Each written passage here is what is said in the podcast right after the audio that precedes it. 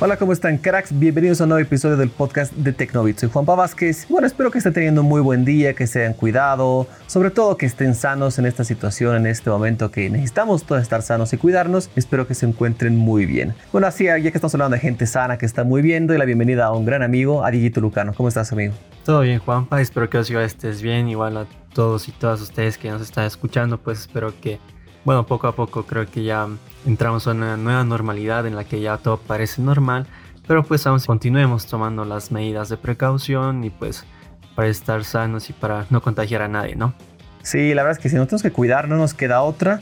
Creo que estamos entrando a esa etapa que ya depende de cada uno. Ya las autoridades creo que cumplieron sus partes, han hecho todo lo que pueden, pero ahora depende totalmente de nosotros. Exactamente, pues, pero bueno, no estamos acá para hablar de eso, sino de tecnología. Esta semana fue muy movida, muchos lanzamientos, algunas cosas interesantes y pues cosas que seguramente les van a llamar mucho la atención. Entonces, comencemos. Comencemos, vamos. Bueno, y tal y como fue prometido, la compañía china ZTE presentó al primer teléfono con la cámara frontal invisible debajo de la pantalla, como quieran llamarlo. Pero pues se trata de ZTE Axon 20 5G. Y pues es el primer teléfono en integrar esta nueva tecnología que pues permite que ya no exista una cámara frontal. Nosotros ya no podamos ver una cámara frontal incrustada en la pantalla, ubicada en un notch o que salga de un costado del terminal, ¿no? Claro, finalmente se logró el sueño de todos, que no haya ninguna distracción en la pantalla frontal. A pesar que personalmente el notch ya, bueno, creo que ya me había acostumbrado, o el huequito en la pantalla o agujeros, pero creo que está mucho más cool que no haya absolutamente nada y sea todo pantalla. Y bueno, aunque no lo creamos, una empresa relativa nueva en este rubro, en lo de innovar, ZTE sorprendió y presentó este smartphone con esa tecnología y pues se llevó muchas miradas. Algo que me llama mucho la atención es que aunque estrene esta nueva tecnología que ningún gama alta lo tiene hasta el momento, es que el teléfono prácticamente es un terminal de gama media, pues tiene al procesador Snapdragon 765G, 6 u 8 GB de RAM, 128 o 156 de almacenamiento, 5G obviamente, batería de 4500 mAh y Android 10. Ese creo que es el punto que puede decepcionar a todos. Creo que todos esperábamos un 865 Plus, que sea pues un tope de gama, porque el Axon 10 del año pasado era un tope de gama con todo. Pero bueno, también tenemos que mencionar que el 765G es un procesador nuevo y está a la altura de muchos smartphones, así que no es tan lejana, no es que sería una pena. Pero bueno, no es el último procesador de Snapdragon y bueno, hay que darle una oportunidad, que creo que es un smartphone que va a ser muy cotizado. Claro, de todos modos lo más interesante de este terminal es el tema de la cámara, que pues fue posible gracias a que ZTE usó una pantalla OLED especial con 3 capas que pues permiten el paso de la luz al sensor de 32 megapíxeles. Y bueno, según ellos pues se podrán capturar fotografías nítidas, claras, con muy buena imagen, pero esto habrá que probarlo. Exactamente, aquí probando. Creo que lo que tenemos que resaltar, además de toda la tecnología que está sorprendiendo en este smartphone, es el precio, que el precio creo que sí está muy muy tentador. Por un lado tenemos, bueno, básicamente 3 versiones. El ZTE Axon 20 5G de 6 GB de RAM y 128 GB de almacenamiento, que está a $320. Me parece, bueno, esto es importante mencionar, al cambio, no es un precio que fuera a estar fuera de China, pero al cambio estaría un precio por rondando los $320. La siguiente versión, que es de 8 GB y 128 de almacenamiento, estaría en $365, y la más tope de gama, por así decirlo, estaría en $410, que tiene 8 GB de RAM y 256 GB de almacenamiento. Exacto, esto a mí también me parece muy, muy interesante, precios muy, muy baratos, diría yo. Y pues de todos modos, bueno, aún no hay comentarios acerca de que este terminal pues salga de China. Por el momento solo se lo va a comercializar en ese país, pero pues bueno, esperamos que esto se resuelva con el tiempo. Exactamente, esperaremos que pase en un futuro y pronto llegará a más personas. Y bueno, queridos amigos, todos que son fanáticos de Super Mario, ya vienen, creo que es parte de la cultura y mucha gente que ha crecido con este personaje, pues Super Mario cumple 35 primaveritas. Exactamente, pues Nintendo celebró los 35 años del lanzamiento de Super Mario Bros. El juego que pues tiene como protagonista a Mario Bros, valga la redundancia, y como tú lo has dicho, creo que es un personaje pues de la cultura, ¿no? Un personaje de la cultura general, y si no lo conoces pues no sé, qué pena, creo yo, pero pues... Deberían conocerlo, tienes que conocerlo, si no estás fallando en la vida, creo. Exacto. Pero pues bueno, Nintendo celebró los 35 años del lanzamiento de este videojuego, relanzando a 6 nuevos juegos muy interesantes, juegos antiguos, algunos juguetes incluso, todo para contentar a los fanáticos del personaje y para celebrar los 35 años de... el mítico Mario Bros. Increíble. Quiero darles un fun fact que puede ser interesante. Hace unas semanas nada más se reveló que Mario no es italiano. Creo que todos creíamos que sí, pero les cuento que no es italiano. Yo no sabía eso, la verdad. Hace unas semanas nada más se confirmó esta información, de hecho la dijo el creador del personaje. Wow, bueno, pero pues creo que no estamos acá para pues decepcionar a los amigos. Y pues bueno, entre los lanzamientos están Super Mario All Stars, que es una versión mejorada del videojuego, pero para Nintendo Switch.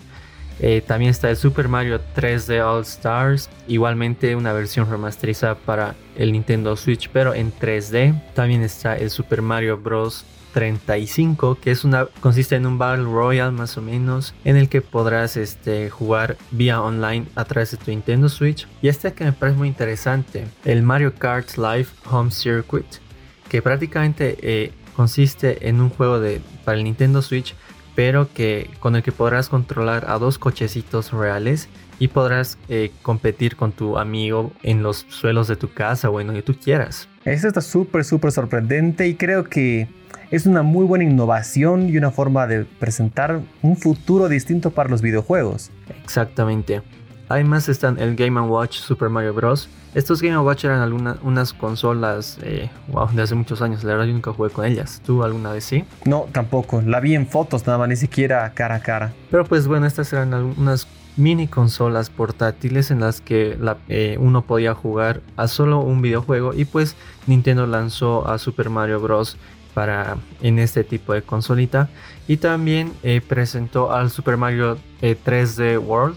Y bueno, este es un juego que salió para el Wii U, pero pues ahora podrás jugarlo en el Switch. Bastante buena forma de festejar y pues regalar a todos los fanáticos de Super Mario, fanáticos de Nintendo, estos nuevos juegos. Creo que perfecto para celebrar los 35 años de Super Mario. Finalmente llegó el día tan esperado por los fanáticos de Samsung y el Galaxy Z Fold 2 ya fue presentado. Bueno, a pesar que ya lo habíamos visto, Samsung se encargó de mostrarlo junto al lanzamiento de la serie Note. Ahora ya sabemos absolutamente todo sobre este nuevo smartphone que se planta como ser uno de los más innovadores y creo que, dejando de lado el precio que muchos critican eso, que es entendible, podría ser el smartphone del año tranquilamente. Exactamente, Samsung nos presentó al Galaxy Z Fold 2 pero al completo en su Unpacked parte 2 el 5 de agosto. Ahora ya conocemos las características completas de este terminal y pues tú lo has dicho, este podría ser tranquilamente el teléfono del año. Entre lo más importante está que el terminal tiene una pantalla principal de 7,6 pulgadas con tasa de refresco de 120 Hz. Y una pantalla externa de 6,2 pulgadas, pero esta solo tiene una tasa de refresco de 60 Hz. Más que suficiente, creo yo. ¿Para qué quieres más en la pantalla externa si lo abres? Y creo que ahí está la belleza de este smartphone, abrirlo y ahí es otra experiencia. Pero pues bueno, aparte de ello, tiene el procesador Snapdragon 865 Plus, 12 GB de RAM y 256 de almacenamiento. Obviamente tiene Android 10 con One UI, la capa de personalización de Samsung, y 4500 mAh de batería. Y pensando en los usuarios que les gusta la fotografía, pues este teléfono tiene 3 lentes en la cámara principal. El primero, un gran angular de 12 megapíxeles, un lente principal de 12 megapíxeles y un teleobjetivo, un zoom por así decirlo, de 12 megapíxeles. Y además de eso, por si eso fuera poco, también tienen cámara delantera. Y la interna es de 10 megapíxeles al igual que la externa. O sea que cámaras tiene por doquier este smartphone. Así es. Y pues bueno, ahora toquemos el precio. Te doy la palabra, menciónalo tú. Ya, pues tengo que decirlo. Y bueno, antes de seguir eso, yo imaginaba, lo había tasado en $2,500. Ese es el precio que yo imaginé que iba a costar. De ahí se filtró cierta información que decían que iba a costar $2,350 aproximadamente al cambio. Pero buenas noticias porque es un poquito menos de eso. Está en $2,000, $1,999. Exacto. Esto la verdad a mí también me sorprendió un poco. Yo también pensé que el Galaxy Z Fold 2 iba a costar al menos unos $2,300. Creo que esto ya lo fuimos charlando antes nosotros, pero pues Samsung nos lo ofrece a $1,999. Si no me equivoco, no hay mucha diferencia con el primer Fold, que creo que le iba a costar $1,899. Exacto, no estoy seguro si $1,799 o $1,899, pero pues muy muy cercano. Y creo que es un precio totalmente justificable por la innovación. Ya hemos hablado hace un episodio de eso, pero está muy bueno. Creo que se planta a ser el mejor plegable hasta ahora. Exactamente, por todo lo que ofrece, por las características novedosas con las que llega, pues me parece un precio justificable. Sí, totalmente. Así que bueno, buena noticia, va a llegar a nuestro país. Ya me dieron una fecha, pero no se las puedo decir, así que aguanten. Pero es muy muy pronto, así que paciencia amigos, que si quieres ya va a llegar. Ahora hablemos de un tema que la verdad es que a mí me sorprendió bastante debido a la magnitud que pues presenta el proyecto, y pues se trata de Google, que pues anunció que construirá un pueblo en la región de Silicon Valley en Estados Unidos. Increíble pero cierto, a pesar que, bueno, les puedo contar, tuve la suerte de conocer las oficinas de Google hace unos 3 o 4 años, no me acuerdo. He tenido un tour VIP súper privado y ya las oficinas eran gigantes y colosales. Mira, si es que comparamos con barrios, comparando aquí con La Paz, que es lo que más referencia tengo, era como casi todo Calacoto, tranquilamente. Y ahora van a ser más grande aún, era increíble. Y bueno, hablando de ese tema, la idea de Google que quieren es que los empleados estén cerca, que trabajen muy cerca y que pues simplificar es la vida. Creo que es el objetivo que tienen. Exactamente. La idea principal de Google es que los empleados vivan y trabajen en un lugar cercano.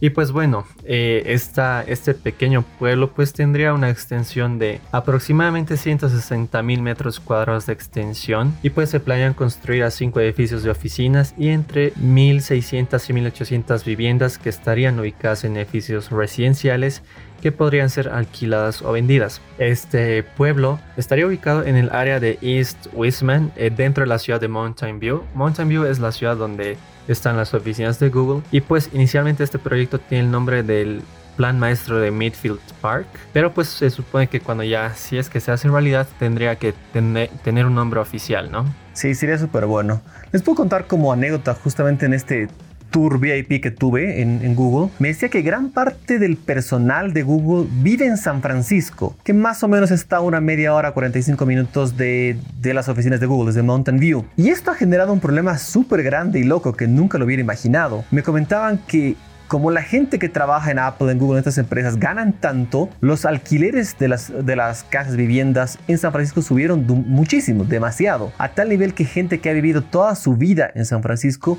ya no puede pagar vivir en esta ciudad. Lo están migrando a otras ciudades. Y esto a causa de los altos salarios que hay del personal de Google. Exacto. Bueno, para que más o menos se entienda un poco acerca de esto, es que Silicon Valley es una región cercana a la ciudad de San Francisco, que es la más importante del área, por así decirlo.